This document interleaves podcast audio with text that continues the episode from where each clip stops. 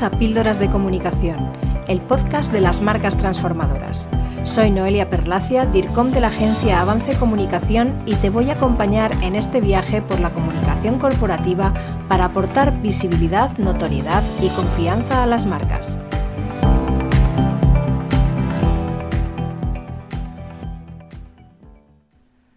Bienvenidos a un nuevo episodio de nuestro podcast Píldoras de Comunicación. Hoy vamos a abordar un tema de especial relevancia, cómo afrontar la comunicación de la marca después de una crisis. Siempre se habla de cómo afrontar las crisis, de cómo gestionarlas y de cómo prevenirlas o prepararse para ello. Sin embargo, la etapa posterior es muy importante para que la marca recupere la confianza y la reputación perdida. En este episodio voy a ofrecer consejos, estrategias y ejemplos prácticos para superar este reto. Lo primero de todo es entender la situación que se produce después de una crisis.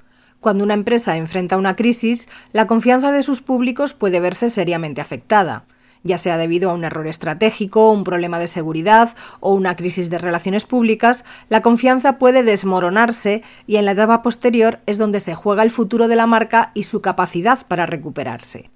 Por eso el primer paso será analizar los resultados de la gestión de la crisis y su comunicación, y saber qué aciertos y qué fallos se han producido y sus consecuencias para tenerlos en cuenta. La confianza es un activo intangible, pero de enorme valor para cualquier empresa. Cuando se erosiona puede ser muy problemático.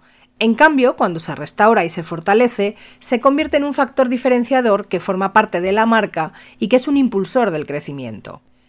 Una vez que se conoce el punto en el que se encuentra la marca tras la crisis, deberán desarrollarse estrategias para la comunicación post-crisis. Estas estrategias deberán basarse en tres puntos.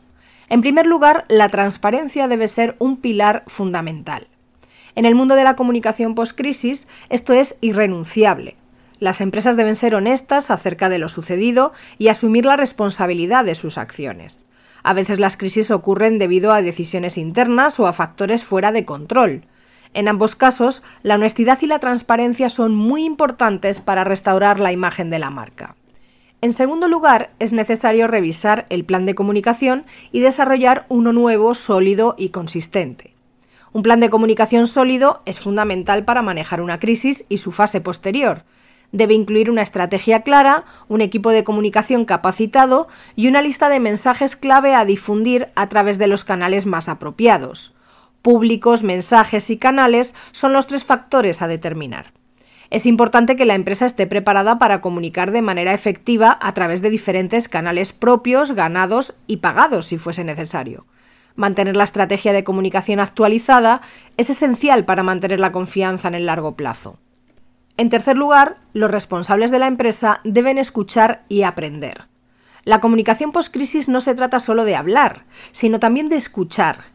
Escuchar a los públicos estratégicos, comprender sus preocupaciones y sus necesidades, y aprender de la experiencia son pasos críticos en la reconstrucción de la confianza. Encuestas, estudios de mercado, grupos de trabajo y análisis de redes sociales son algunas de las herramientas valiosas para obtener información sobre la percepción de la marca y las áreas de mejora. Es importante tener en cuenta que la comunicación post-crisis no termina con el restablecimiento de la confianza.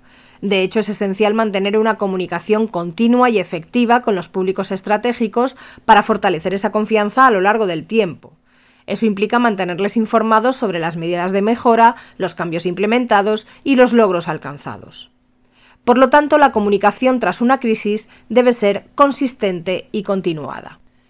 Una vez que se ha superado la crisis inicial y se ha comenzado el proceso de reconstrucción de la confianza, la comunicación no debe detenerse. De hecho, la comunicación continua es esencial para mantener la confianza de los públicos y garantizar que la marca se recupere por completo.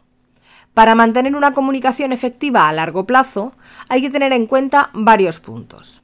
Primero, desarrollar una comunicación interna sólida, porque la confianza no solo debe restaurarse en el público externo, sino también en el interior de la propia organización. Es fundamental mantener una comunicación interna sólida, asegurándose de que los empleados están informados, comprometidos y alineados con los valores y objetivos de la empresa. Los empleados son embajadores de la marca y desempeñan un papel crucial en la construcción de la confianza, por lo que deben estar puntualmente informados de la crisis, de su resolución y de los pasos posteriores, para que se impliquen en el proceso y estén convencidos de que la compañía ha actuado de la forma más eficiente posible. En segundo lugar, la comunicación debe ser proactiva.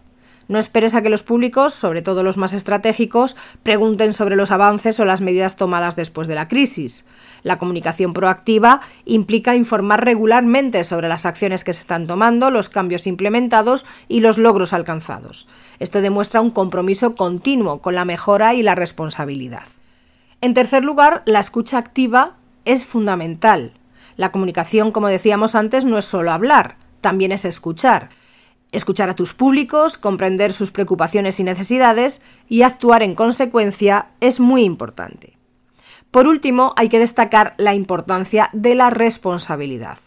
La responsabilidad juega un papel fundamental en la gestión de las comunicaciones de crisis y después en la etapa de poscrisis. Las empresas deben asumir la responsabilidad por sus acciones y decisiones, especialmente cuando son responsables de que se haya provocado esa situación. La empresa debe asumir la responsabilidad de manera clara, especialmente cuando ha cometido un error, esto implica reconocer los errores, disculparse si es necesario y comprometerse a tomar medidas correctivas, porque la falta de responsabilidad puede socavar la confianza pública. Por otro lado, debe mostrar un compromiso real con el cambio. Asumir la responsabilidad no solo es una declaración y ya está. Debe respaldar las palabras con acciones. Esto puede incluir cambios en políticas corporativas, procesos y prácticas para prevenir futuros problemas similares. Los públicos quieren saber que hay un compromiso real con la mejora. Y además debe darle importancia a la reputación a largo plazo. La responsabilidad en la comunicación post-crisis no debe ser vista como una respuesta a corto plazo simplemente para calmar la situación. En cambio, debe ser parte de una estrategia de gestión a largo plazo. Cuando las empresas demuestran un compromiso constante, fortalecen su reputación y crean una base sólida para el futuro. Para terminar el episodio de hoy vamos a hablar del ejemplo de la petrolera BP. El 20 de abril de 2010, la plataforma petrolera Deepwater Horizon, operada por British Petroleum, sufrió una explosión tremenda en el Golfo de México. La explosión provocó la muerte de 11 personas y dejó una fuga descontrolada de petróleo en el océano, esto supuso una de las peores catástrofes ambientales en la historia de Estados Unidos. La fuga continuó durante 87 días, vertiendo aproximadamente 800 millones de litros de crudo en el Golfo de México. Las consecuencias ambientales del derrame fueron devastadoras.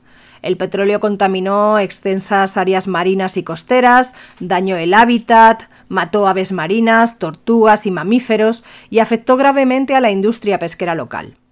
Además, las sustancias químicas que se utilizaron para dispersar el petróleo también tuvieron un impacto negativo en la vida marina y humana. El desastre tuvo como consecuencia numerosos litigios y demandas contra la compañía y otras empresas.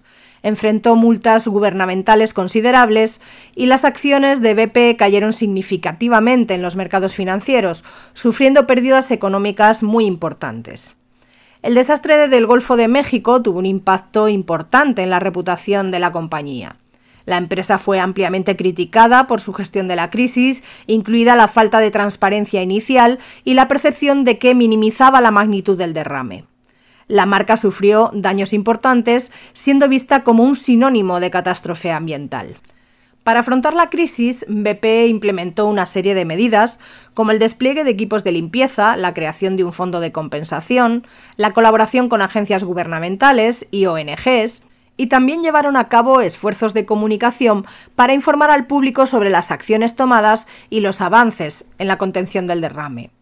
La recuperación de la reputación de BP fue un proceso largo y arduo. La empresa se comprometió a aprender de la experiencia y a mejorar sus prácticas de seguridad y medio ambiente.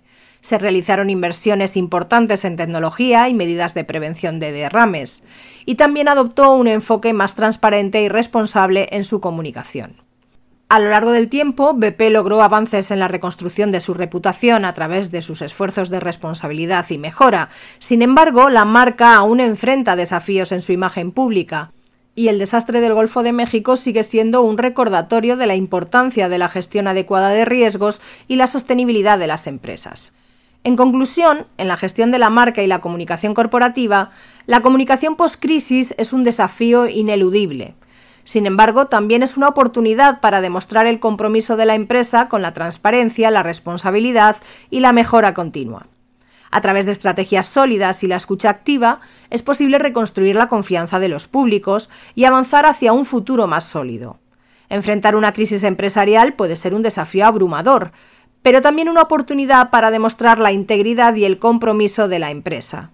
La confianza es un activo valioso y que una vez restaurada puede convertirse en un diferenciador competitivo. Esperamos que este episodio haya sido de utilidad para ti y tu comunicación. Gracias por escuchar nuestro podcast y te espero en el próximo episodio. Saludos.